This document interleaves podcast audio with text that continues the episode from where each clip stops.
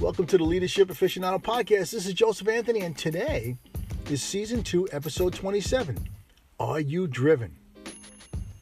Last week, I spoke about passion, motivation, and finding your why.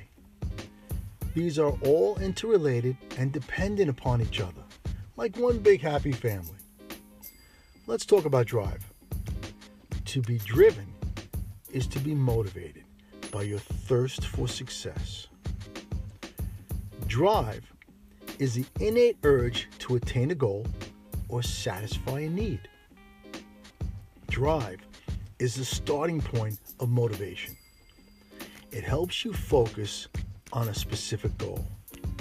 It is the first step. When you get in your car, before you can go forward, you have to put the transmission into drive, right? When you hop on your beautiful Indian motorcycle, before you embark on that amazing journey, you have to pull in that clutch and step into first gear. And for most of us, that first step is the hardest. It's not the physical aspect that is hard, it's the emotional component that is challenging. Why? Because that first step requires commitment. This is what we fear the commitment. Here is where we second guess ourselves. Here is where we need to have the right why.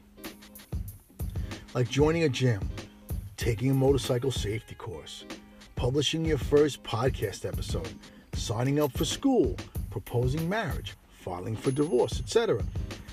These are all first steps of a journey, good or bad. And they are equally scary for the one whose journey it is. You know, journeys are not always about riding off into the sunset. Some journeys are for us to endure so we can ride off into the sunset afterward. As exciting, scary, depressing, invigorating, or devastating as these first steps are, it is our strong sense of drive that allows us to take it or endure it if, if need be. Some of us have no drive, and that is sad. Some have unstoppable drive, and they are the best of the best. And then there are the rest of us common folk in between who have drive just when we need it or when we really want it and not just kind of want it. The bottom line is this without action or execution, your journey is just a dream, just a joyride, if you will.